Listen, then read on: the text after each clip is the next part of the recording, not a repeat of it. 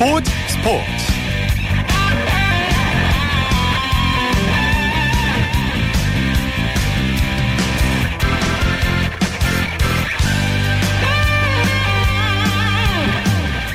여러분 안녕하십니까? 아나운서 오승원입니다. 슈퍼매치 K리그 클래식의 대표적인 명품 경기로 자리매김했는데 그 자체만으로도 특별하죠. 메르스 여파에도 불구하고 오늘 서울 월드컵 경기장에서 열린 시즌 두 번째 슈퍼매치에 많은 관중이 몰렸는데요. FC 서울과 수원 삼성의 74번째 슈퍼매치 치열한 공방을 벌였는데 11년 만에 득점 없이 무승부로 끝났습니다. 자세한 소식 잠시 후 축구 전문 기자와 함께 자세히 살펴보겠습니다. 자, 토요일에 함께한 스포츠 스포츠 먼저 국내외 축구 소식부터 살펴봅니다. 베스트 11의 손병하 기자와 함께합니다. 안녕하세요. 네, 안녕하세요. 네, 오늘 오후에 슈퍼매치가 열려서 아주 많은 팬들의 관심을 끌었죠? 네, 이 슈퍼매치라고 불리는 K리그 최고의 라이벌전 서울 대 수원 경기가 오늘 오후 5시 서울 월드컵 경기장에서 열렸습니다. 두팀 맞대결 오늘 경기로 74번째인데요. 국내 최고 라이벌전이라는 인식과 많은 팬이 몰리는 슈퍼매치는 이 중동 호흡기 증후군인 메르스 열풍으로 온 나라가 잠당하는 가운데서도 흥행 폭풍을 일으키며 이 상한벌을 뜨겁게 만들었습니다. 경기 결과는 양팀 치열하게 맞섰지만 골을 얻지 못한 0대0 무승부로 경기를 막을 내렸습니다. 네. 어, 말씀해 주신 것처럼 메르스 때문에 사람들이 많이 오지 않을 걸로 예상했는데 4만에 가까운 관중이 왔네요. 네, 맞습니다. 요즘 메르스 때문에 사람들이 많이 모이는 것을 좀처럼 볼 수 없었는데요. 네. 네. 그럼에도 불구하고 양팀 경기를 보기 위해 4만여 구름 관중이 경기장을 찾았습니다. 오늘 경기에 입장한 정확한 관중 수는 39,328명이었는데요. 뭐 4만에 가까운 많은 축구팬이 경기장을 찾아 두 팀의 경기를 관람했습니다. 당초 이번 경기를 개최한 서울 구단의 한 관계자는 이 메르스 여파로 슈퍼매치의 흥행이 실패할 수도 있다는 좀 걱정을 했거든요. 음. 네, 그런데 막상 경기가 시작되기 시작되자 많은 인파가 몰리면서 경기를 더욱 신명나게 만들었습니다. 이 메르스만 아니었다면 5만 명이 훨씬 넘을 수도 있었다는 점에서 좀 그런 부분이 아쉽기도 했습니다. 네. 자, 근데 경기 내용을 보면 생각보다는 좀 실망스러운 점이 많았던 것 같아요. 네, 맞습니다. 이 지난 4월 18일 이 수원 월드컵 경기장에서 열린 두 팀 경기에서는 6골이 터졌죠. 네. 이 홈팀 수원이 원정팀 서울을 5대 1로 대타하면서 뭐 신나는 승리를 거뒀는데요. 오늘 경기는 조금 조용했습니다. 음. 이 앞선 경기에서 그렇게 많은 점수 차가 나서 수원이 대승하면서 오늘 경기도 다득점이 나지 않을까 이렇게 기대한 팬들이 많았는데 이 두 팀 치열하게 90분을 보냈지만 0대0 무승부로 경기를 마치면서 팬들을 조금 실망스럽게 만들었습니다. 네, 오늘 경기는 또 토종 에이스 간의 대결이죠. 서울의 박주영 선수와 수원의 염기현 선수 간의 대결 아주 관심을 끌었죠. 네, 서울 공격을 이끄는 박주영 선수 그리고 수원 공격의 핵인 염기훈 선수 오늘 경기에서도 수준 높은 경기력 보이며 팬들의 시선을 잡아 끌었습니다. 박주영 선수는 전반엔 슈팅을 하나도 기록하지 못해 좀 아쉬웠는데 후반전 두 개의 유효 슈팅을 터뜨리며 팀 공격을 이끌었고요. 염기훈 선수도 슈팅과 패스 등 다양한 방면에서 재주를 뽐내면서 서울 수비진을 힘들게 했습니다. 음. 비록, 비록 두 선수 발끝에서 골은 나오지 않았지만 멋진 경기력에 많은 축구팬이 탄성을 질렀습니다. 네, 후반 경기력만 보면 아주 재밌었는데요. 자, 오늘 열린 다른 K리그 클래식 경기 결과도 전해주시죠. 네, 오늘 저녁 7시 포항 스틸리아드에서 열린 경기에서는 전반에만 두 골을 넣은 포항이 후반 한 골을 만회하는 데 그친 광주를 2대1로 꺾고 승점 3점을 보탰습니다. 같은 시각 울산 문수 경기장에서 열린 경기에서는 이 원정팀 성남이 후반 25분 김성준 선수의 결승골에 힘입어 홈팀 울산을 1대 0으로 꺾었습니다. 마지막으로 부산 아시아드 주경기장에서 열린 경기에서는 제주가 3골을 몰아치면서 부산을 3대 1로 꺾고 상위권 도약의 발판 마련에 성공했습니다. 네, 내일도 K리그 클래식 경기가 열리죠? 네, 내일은 인천과 전주에서 K리그 클래식 두 경기가 열립니다. 먼저 내일 오후 6시 인천 축구 전용구장에서는 인천과 대전이 경기합니다. 이 두 팀 하위권에 처져 있어 1승이 절실한 팀인데요. 과연 내일 경기를 통해서 누가 웃을지 팬들의 관심이 집중되고 있습니다. 내일 저녁 7시에는 전주 월드컵 경기장에서 전북과 전남이 경기합니다. 전북 올 시즌 리그 선두를 달리고 있는 팀인데요. 2위 수원이 오늘 경기에서 비기면서 승점 1점을 추구하는 데 그쳤기 때문에 내일 전북이 이긴다면 두 팀 승점 차이가 9점으로 벌어지게 됩니다. 네, 그러면 전북이 선두 독주 체제를 더욱 견고하게 할 수 있는데요. 네. 과연 전북이 이 전남전 승리로 1위의 벽을 더 높일 수 있을지 주목됩니다. 네. 자, 남미 칠레에서 열리고 있는 코파 아메리카 얘기로 넘어갈게요. 오늘 아침에 8강 세 번째 경기가 열렸는데 아르헨티나가 정말 힘들게 올라갔습니다. 네, 맞습니다. 정말 힘들었습니다. 네. 네, 우승 후보로 평가받는 아르헨티나 천신만고 끝에 준결승에 올랐습니다. 예, 아르헨티나는 우리 시각으로 오늘 아침 8시 30분 시작한 2015 코파 아메리카 8강전에서 콜롬비아를 승부차기 끝에 물리치고 가까스로 준결승전에 올랐습니다. 예, 아르헨티나 이 경기에서 메시 선수를 비롯한 공격수들의 화력으로 콜롬비아를 맹폭했는데요. 네. 이 상대 골키퍼인 오스피나 선수의 슈퍼 세이브 퍼레이드에 막혀서 0대0 무승부로 연장전까지 마쳐야 했습니다. 아르헨티나 승부차기에서도 5대4로 힘겹게 이겼는데 4강엔 진출했지만 체력 소모가 극심해 벌써 다음 경기가 걱정입니다. 말씀해주신 것처럼 콜롬비아의 골키퍼 오스피나 선수의 활약이 정말 대단했는데 메시 선수도 못 넘었어요. 네, 맞습니다. 뭐 정말 오늘 신들린 그런 활약이었습니다. 네. 오스피나 선수, 메시 선수를 비롯해 이 앙헬 디마리아, 세르이오 아게로, 하비에르 파스토레 등 막강한 아르헨티나 공격수들의 슈팅을 모두 무위로 돌려세웠는데요. 이 아르헨티나 전반전에만 10개의 소나기 슈팅을 쏘았지만 한 골도 넣지 못했고 후반전도 마찬가지였습니다. 결국 아르헨티나 승부를 120분 동안에도 한 골도 못 넣으면서 승부차기까지 가야 했고요.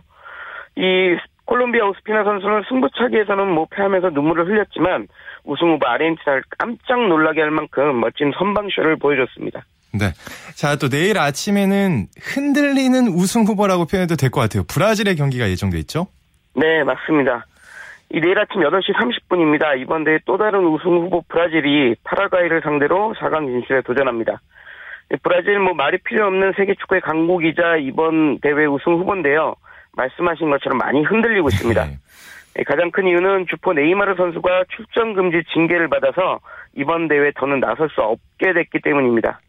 네이마르 선수는 C조 조별 라운드 두 번째 경기였던 콜롬비아전에서 경기 후 상대 선수와 몸싸움을 벌여 4경기 출전 금지라는 징계를 받았는데요. 음. 이는 브라질이 결승전까지 가더라도 네이마르가 네이마르 선수가 한 경기도 출전할 수 없는 그런 징계입니다. 따라서 브라질 남은 경기들에서 네이마르 선수 없이 경기를 치르는 법을 터득해야 하는데 첫 번째 시험대인 파라과이전에서 어떤 결과가 나올지 주목됩니다. 네, 오늘 소식 잘 들었습니다. 고맙습니다. 네, 고맙습니다. 지금까지 국내외 축구 소식 베스트 11의 손병하 기자와 정리해드렸습니다.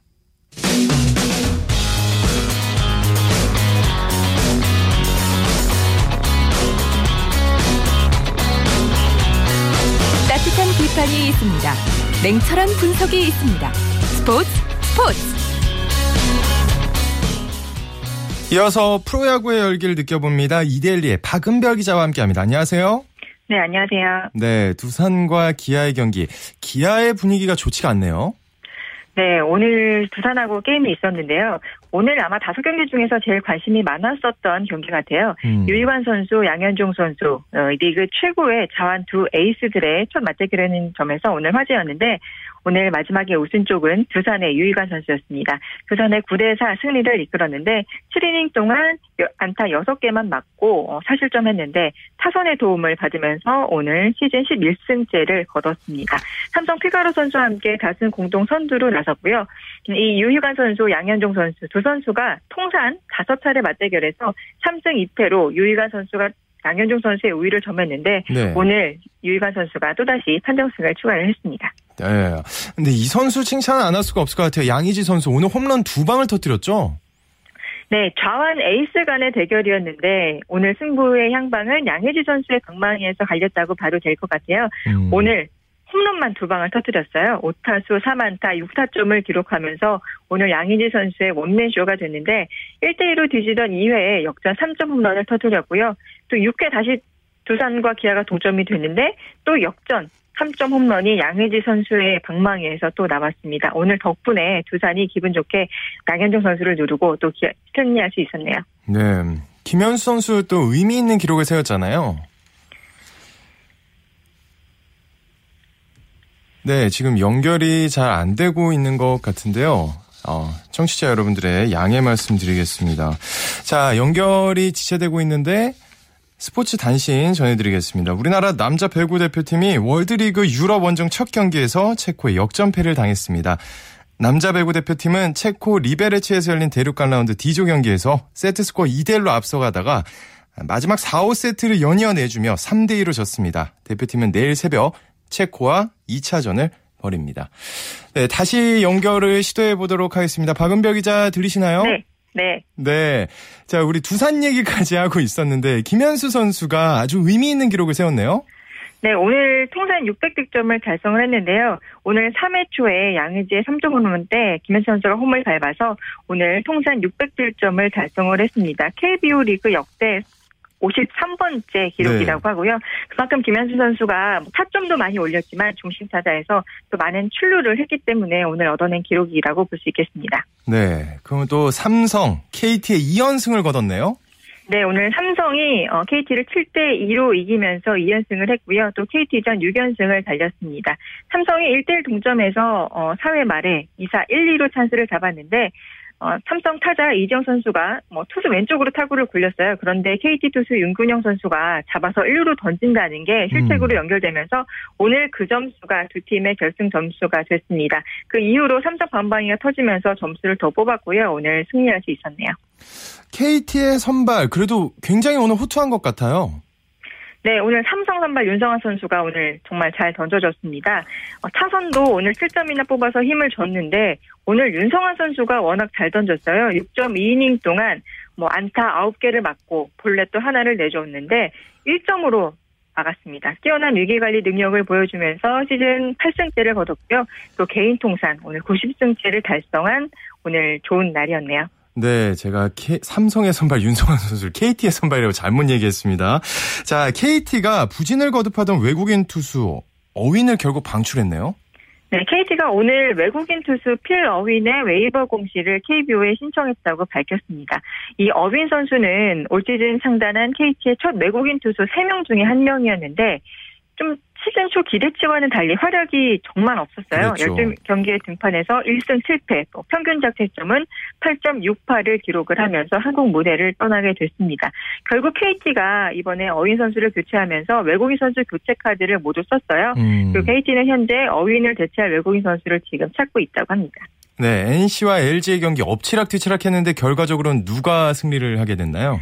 네, 이 경기도 오늘 역전 제약전을 거듭하는 혈전이 벌어졌는데요. 네. LG가 9대 5로 이겼습니다. 경기 후반에 점수를 몰아쳐서 만들어냈는데 4대 5로 뒤지던 상황에서 어, 7회에 나성용 선수, 최현성 선수가 안타를 치고 나가서 2사 만루 기회를 잡았고 오지환 선수가 중견수 2루타를 때려내면서 오늘 점수를 6대 5로 뒤집었습니다. 그 점수가 오늘 결승점이 됐습니다. 네, LG의 4번 타자 히메네스 선수 어, 긴장을 깨는 3점 홈런을 터뜨렸어요.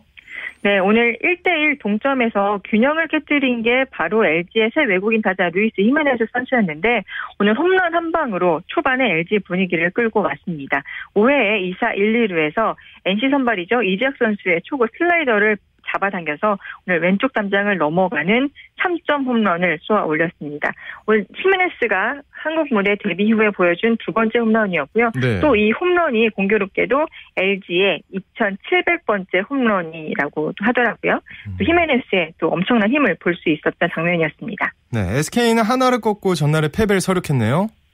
네, 오늘 9회 말에 승부가 갈렸는데 이 경기도 정말 재밌었어요. 네. 특히 SK 40살 노장 박진만 선수가 또 기분 좋은 사고를 쳤습니다.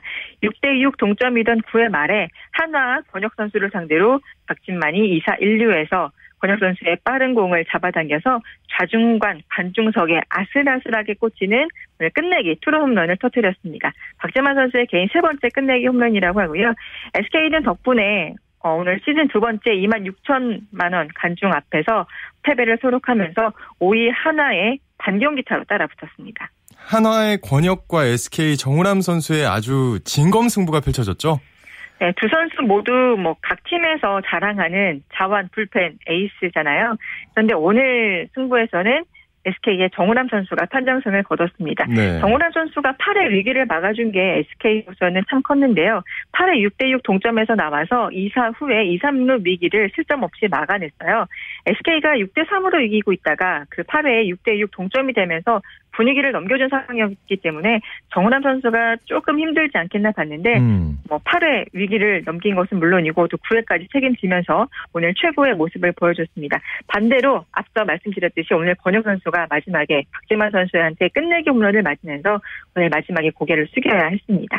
SK의 최정 선수가 복귀 후의 첫 홈런이 역전 투런이네요.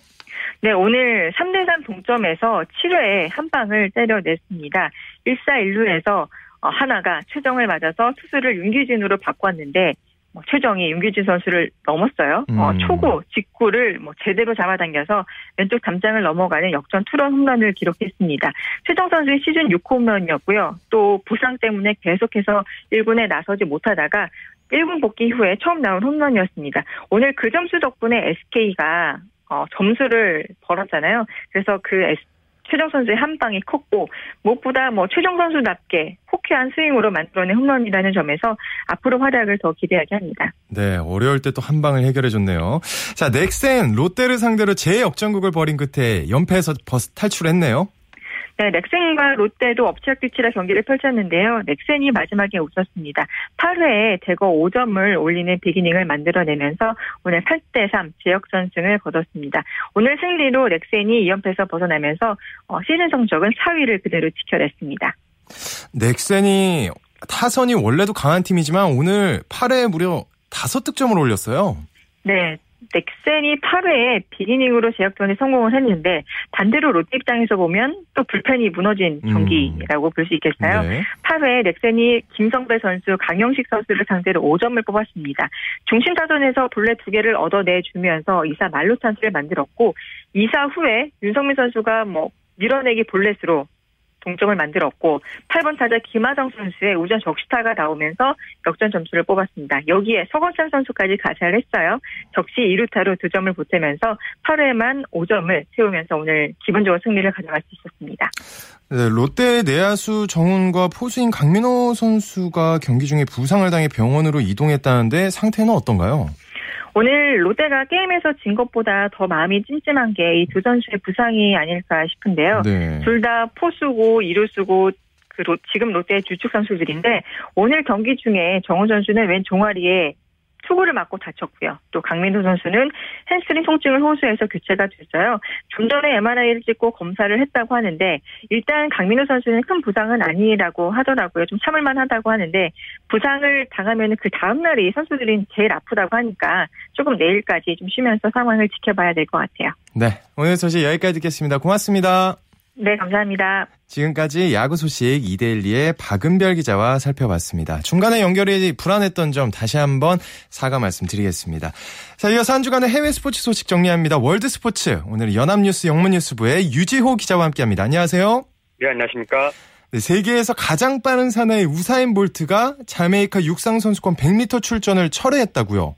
네, AP통신은 지난 26일 볼트의 이름이 자국에서 열리는 육상선수권대 100m 출전 명단에서 사라졌다고 보도를 했습니다. 애초 자메이카 육상경기연맹은 볼트가 이날 어, 자메이카 킹스턴에서 열린 남자 100m 예선에 출전할 것으로 예상을 했는데요.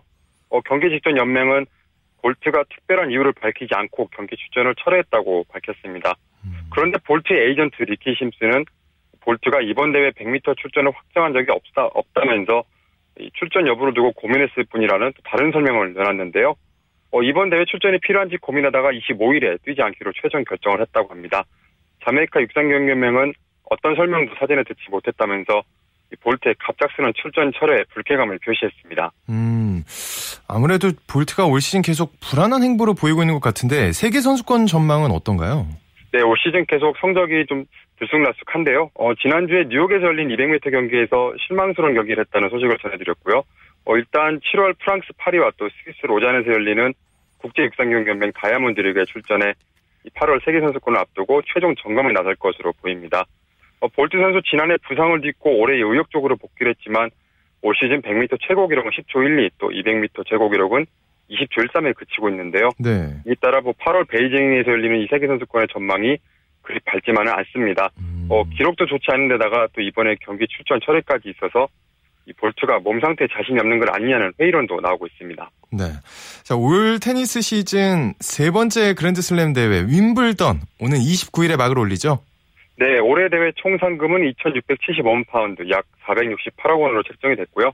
어, 남녀 단식 우승자에게는 188만 188만 파운드, 또 약 33억 원이 주어지게 됩니다. 네. 이 대회는 1877년에 창설돼서 4개의 메이저 대회 가운데 가장 오랜 역사를 자랑하는데, 자랑하는데요.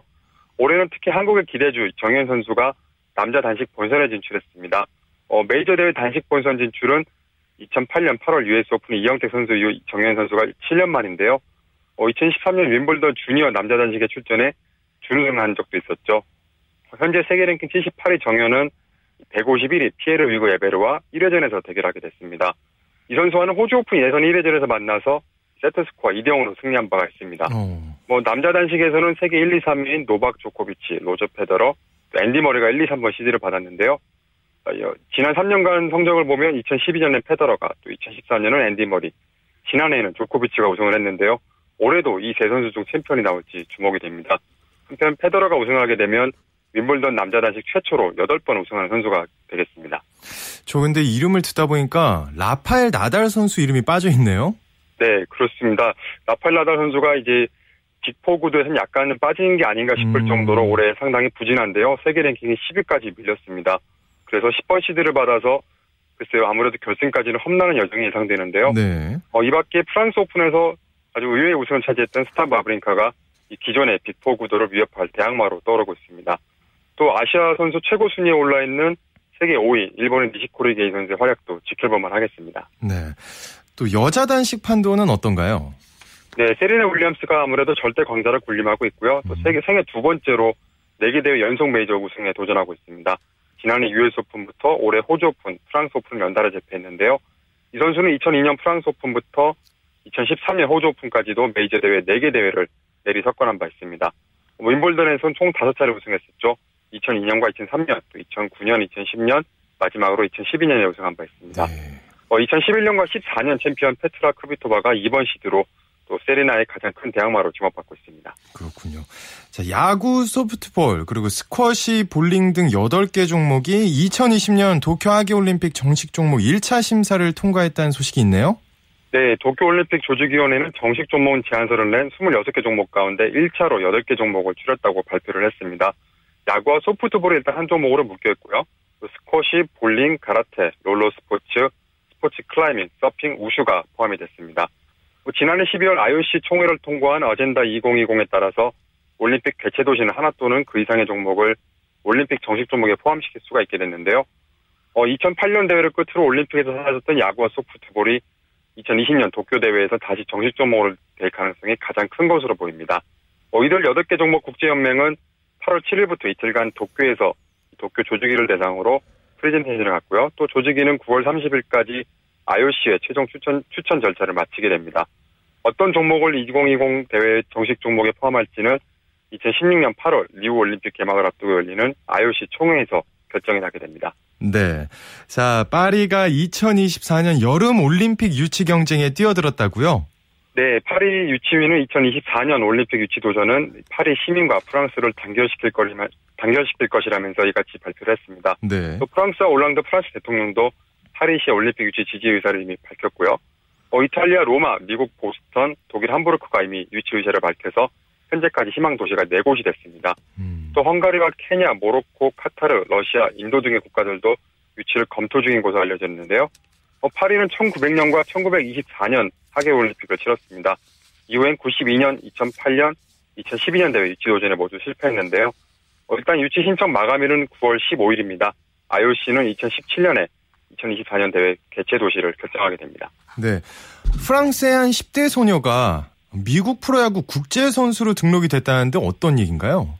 네, 프랑스 18세 이하 야구 청소년 국가대표팀 소속으로 유격수를 보는 16살의 멜리샤 마이와라는 선수가 MLB의 국제 선수로 이름을 올렸습니다. 네. 한국과 일본 등 MLB 사무국과 협정을 맺은 나라의 프로 선수를 제외하고는 이 다른 곳의 아마추어 선수가 MLB에 진출하려면 이 반드시 명단에 올라가야 되는데요.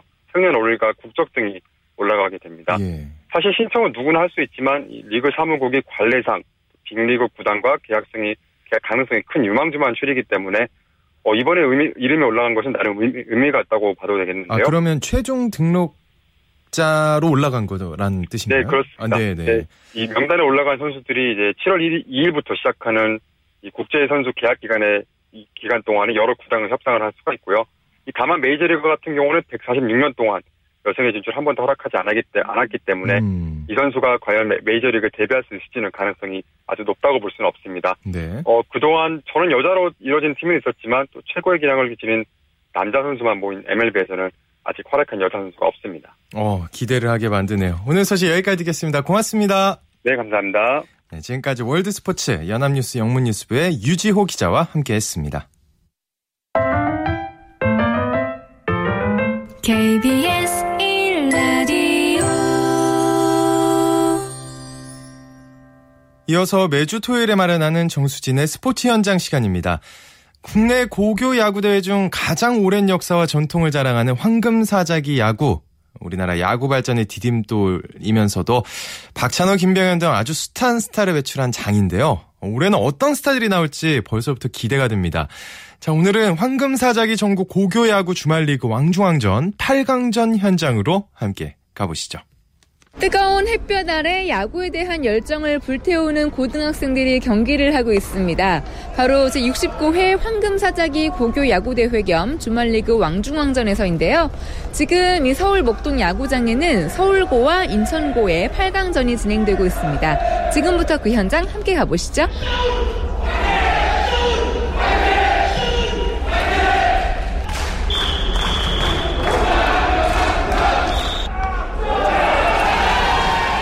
즐거운 마음으로 아주 이제 즐겁게 보고 있어요. 이길 거니까. 작년도 우승팀이니까 올해도 우승할 거예요.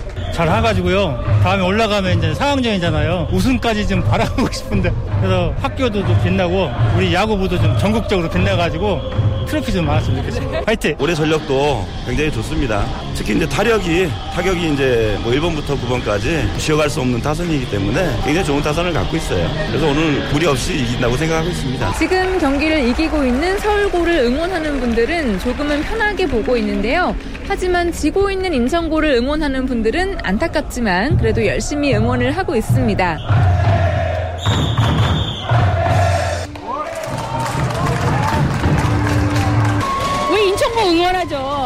애간장이 녹죠 지금. 우리 학교가 타자들이 좋아요. 투수보다 타자들이 좋고 잘해요. 잘하는데 오늘은 좀 흔들리네요. 잘했고 앞으로 또 잘할 것 같아요. 잘 보고 있는데 워낙 지금 상대팀 팀에서 잘 휘두르고 있고 우리가 이제 콤비 플레이가 좀 잘 안 되는 것 같고 우리의 공격적인 부분도 좀 떨어지는 것 같고 워낙 이제 저학년이다 보니까 이제 본선 대회에 진출할 수 있는 기회가 적었고 새로 정비해서 어, 팀을 꾸려가는 입장에서는 조금 어려운 부분이 있었기 때문에 8강, 16강도 좀 어려운 부분이었었는데 잘 올라왔다고 생각합니다. 잘 응원을 하고 계시는데 아, 잘하고 있는데 점수가 안 나네요. 아, 16강년 저희 애들 너무 잘했는데 8강년은 너무 지금 힘을 못 내고 있네요. 조금 해줬으면 좋겠는데 아무래도 4강 가고 결승 가면 더 좋잖아요. 뭐든지 해피엔딩은. 아, 인천고 화이팅!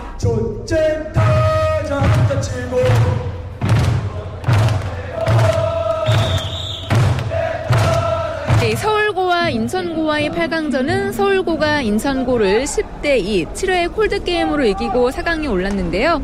이 서울고의 감독과 5회까지 마운드를 잘 지킨 투수를 함께 만나보시죠. 네, 안녕하세요. 서울고등학교 감독 유정민입니다. 네, 지금 8강전 승리하신 거 축하드릴게요. 네, 네, 감사합니다. 일단 승리 여쭤봐야죠. 네, 뭐 애들이 너무 잘해줘가지고 지금까지 올라왔거든요. 뭐 앞으로도 계속 잘해, 잘해주리라 믿고요. 아이들 믿고 열심히 하겠습니다. 저희 아이, 아이들은 뭐 방망이를 워낙 잘 치는 아이들이라 뭐 전국에서 제일 잘 친다고 해도 과언이 아니거든요. 그러니까 공격적인 팀이라고 볼 수 있죠. 그래서 점수를 많이 뽑는 뭐 그런 야구를 하고 있습니다. 네. 네. 사실 작년에 이 황금사자기에서 우승을 했기 때문에 네, 조금 더 부담이 되지 않을까 싶거든요. 부담은 많이 됐죠. 그런데 뭐 아이들이 워낙 열심히 해주고 또 우승을 한번 한 경험이 있어서 잘할 수수 있는 그런 것 갖고 있는 것 같아요. 네. 다음 경기도 마찬가지로 저희 아이들 아이들을 다 믿고요. 방망이가 뭐 그동안 계속 잘 맞았듯이 앞으로도 잘 맞을 것이라고 생각하고 믿고 하겠습니다. 오늘 수고한 우리 선수들한테 마지막으로 감독님이 격려의 말씀 해주시면 좋을 것 같아요. 지금까지 잘해왔고 뭐 남은 두 경기 앞으로도 잘해주리라 믿고 저는 뭐 믿음의 야구를 하기 때문에 예, 아이들 믿고 하겠습니다.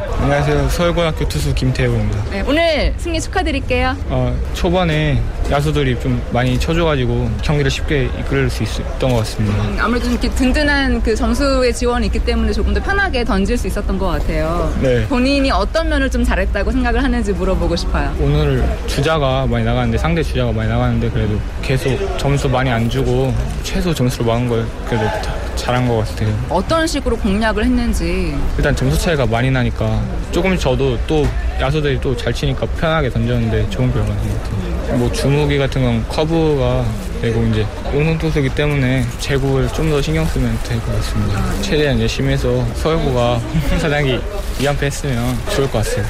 우리 선수도 이제 개인적으로 어떤 선수가 되고 싶은지 마지막으로 좀 물어볼게요. 마운드에서 씩씩하게 던질 수 있는 투수가 되고 싶어요. 이렇게 꿈을 키워가고 있는 고등학교 야구 선수의 말을 들을 수 있는데요. 그렇다면 고교 야구에 대한 사람들의 생각을 들어보시죠. 승부를 예측하기 좀 어렵다는 부분이 있겠죠. 왜냐하면 전력 차이가 있더라도 하나하나 실수가 경기 분위기를 바꾸는 부분이 있다 보니까 그런 부분에서 좀 짜릿한 게 있는 것 같아요. 프로야구의 젖줄이죠. 그러니까 고교하고 활성화가 더 돼야 된다고 생각합니다. 정형화돼 있지 않다는 거. 매 경기 한 이닝마다 변화될 수 있는 부분. 상대팀의 움직임에 따라서 어, 우리 수비나 공격이나 변화가 될 수 있는 그 최고의 어떤 매력 있는 부분이 그 부분이라고 생각합니다. 아무래도 다음 프로가 성장하기 위해서는 아이들이 잘해줘야 되잖아요. 이렇게 고고야구가 흥행이 좀 됐으면 프로에만 인기가 너무 많잖아요 지금 그래서 아마에도 야구가 좀 관심을 많이 가져줬으면 좋겠습니다. 네, 지금까지 제69회 황금사자기 고교 야구대회 겸 주말리그 왕중왕전 전해드렸고요. 저는 정수진이었습니다. 쳤다 하면 홈런이고 슛 골이고 각본 없는 한편의 드라마 그것이 바로 그것이 바로 손에 잡힌 우승 트로피 목에 걸린 그 배달 너와 내가 하나 되는 그것이 바로 그것이 바로 그것이 바로 꿈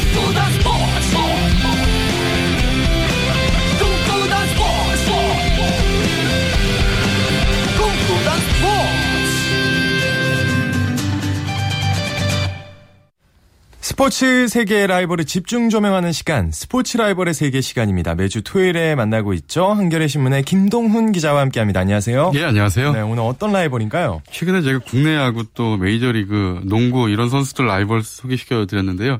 사실 축구 시즌이잖아요. 그렇죠. 축구를 너무 좀 도외시한 것 같아서 축구 팬들에게 죄송하고요. 음. 어, 더군다나 또 우리 한국 여자 축구가 캐나다에서 열리고 있는 어, 여자 월드컵 사상 처음으로 16강에 진출했잖아요. 네. 그래서 오늘은 여자 축구 대표팀의 라이벌이 있더라고요.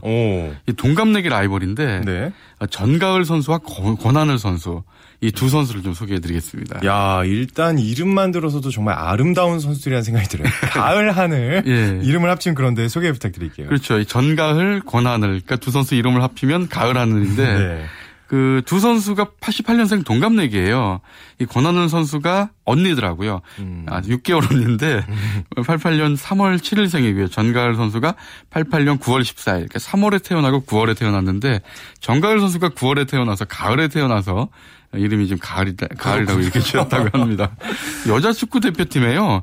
유독 88년생이 많거든요. 네. 그래서 88년생 이제 황금 세대다 이렇게 불리는데 어, 전가을 권한을 이두 선수 외에도 조서연, 유영아, 김도연, 이은미 선수가 그러니까 뭐 하- 거의 대표팀에 절반 가까이가 주축 선수 중에 음. 88년생인데요. 그런데 이 88년생 선수들이 어, 뛰어난 기량을 갖추고도 국제대회에 나가면 유독 좀 불온했어요. 힘을 쓰지 못해서 황금 세대인 동시에 비운의 세대다 이렇게 불려지고 있습니다. 음. 그런데 이번 캐나다 월드컵 16강 진출을 통해서 이런 비운을 이 88년생들이 좀 많이 날려버렸죠. 이제 비움 끝 행복 시작 예. 시작이 됐습니다. 자, 근데 두 선수는 고등학교 때부터 라이벌이었다면서요? 예, 그렇습니다. 전가을 선수는 여자 축구 명문 오산 정모 정보고와 여주대학교를 나왔고요. 권하늘 선수 역시 여자 축구 명문 위례정산고 또 지금 아, 위례정상고 지금의 이제 동산정보산업고로 이름이 바뀌었고요. 네. 대학은 위덕대를 나왔는데 어, 늘 라이벌 대결을 펼쳤습니다. 이 권한을 선수는요 고등학교 그러니까 어, 권한을 선수가 위례정상고를 나왔다 그랬잖아요. 네. 예, 고등학교 2년 선배가 박은선 선수고요. 2년 후배가 지소연 선수예요. 그러니까 고1 때 고3이 박은선 선수였고 자신이 고3이 됐을 때는 고1이 바로 이 지소연 선수였는데 음. 어, 권한을 선수가 고1 때 고3이던 박은선 선수가 무릎 부상으로 빠졌거든요. 네. 그 자리에 들어가서 퀸스컵 대회에서 6골, 추계 연맹전에서 3골 정말 펄펄 날았는데 고1 때부터 될성 부른 떡, 떡잎이었죠. 네. 어, 대성할 자질을 보여줬고요. 이미 고1 때 청소년 대표에 선발이 됐고요. 고3 때는 그러니까 권한을 선수가 고3이 됐을 때 지소연 선수가 고1이 됐는데 그때는 이 위례정상고가 전국 3관왕을 차지했고요. 그럴 수밖에 없겠네요. 네. 특히 이제 권한을 선수가 에이스였어요. 네. 그해 여자축구연맹 고등부 최우선상을 받았고요. 또 고3 때 권한을 선수가 일찌감치 국가대표에 선발이 됐어요. 와, 대단한데. 근데 이 선수가 대학 때는 또 정가을 선수보다는 못했다면서요? 예, 그렇습니다. 오히려 정가을 선수가 더 두각을 나타냈거든요. 음. 여주대학 2학년 때 춘계여자연맹전 어, 여자축구 선수권 대회 대학부 정상에 올랐고요. 또 득점상을 차지했고요. 그해 대학부 MVP 최우수 선수에 선정이 됐습니다. 특히 2009년에 그 이듬해죠. 베오그라드에서 하계 유니버시아드 대회가 열렸는데 여기서 전가을 선수가 무려 10골을 넣으면서 음. 이야. 득점상을 받았어요. 대단하네. 이 전가을 선수가 대학 최고의 스타로 이렇게 자- 자리매김을 하면서 실업팀으로 가는 신인, 신인 드래프트를 하잖아요. 네. 2009년에 나왔는데 전체 1순위로 수원시설관리공단에 지명을 받았고요. 음. 반면에 권한을 선수는 1년 늦게 드래프트에 응해서 그 이듬해 2010년에 신인 드래프트에서, 드래프트에서 김도현 선수에 이어서 전체 2순위로 부산 상무에 입단을 하게 됩니다. 어, 여기까지만 봐도 완전 스타 예약이 되어 있다라고도 말할 수 있는데. 예. 자, 이 흥미로운 여자 라이벌 얘기 다음 주에 여자 월드컵 특집으로 이어드리겠습니다. 자, 오늘 스포츠 스포츠 저희가 준비한 소식 여기까지입니다. 내일도 아주 풍성하고 재미난 스포츠 소식으로 돌아오겠습니다. 함께 해주신 분들 고맙습니다. 지금까지 아나운서 오승원이었습니다. 스포츠 스포츠.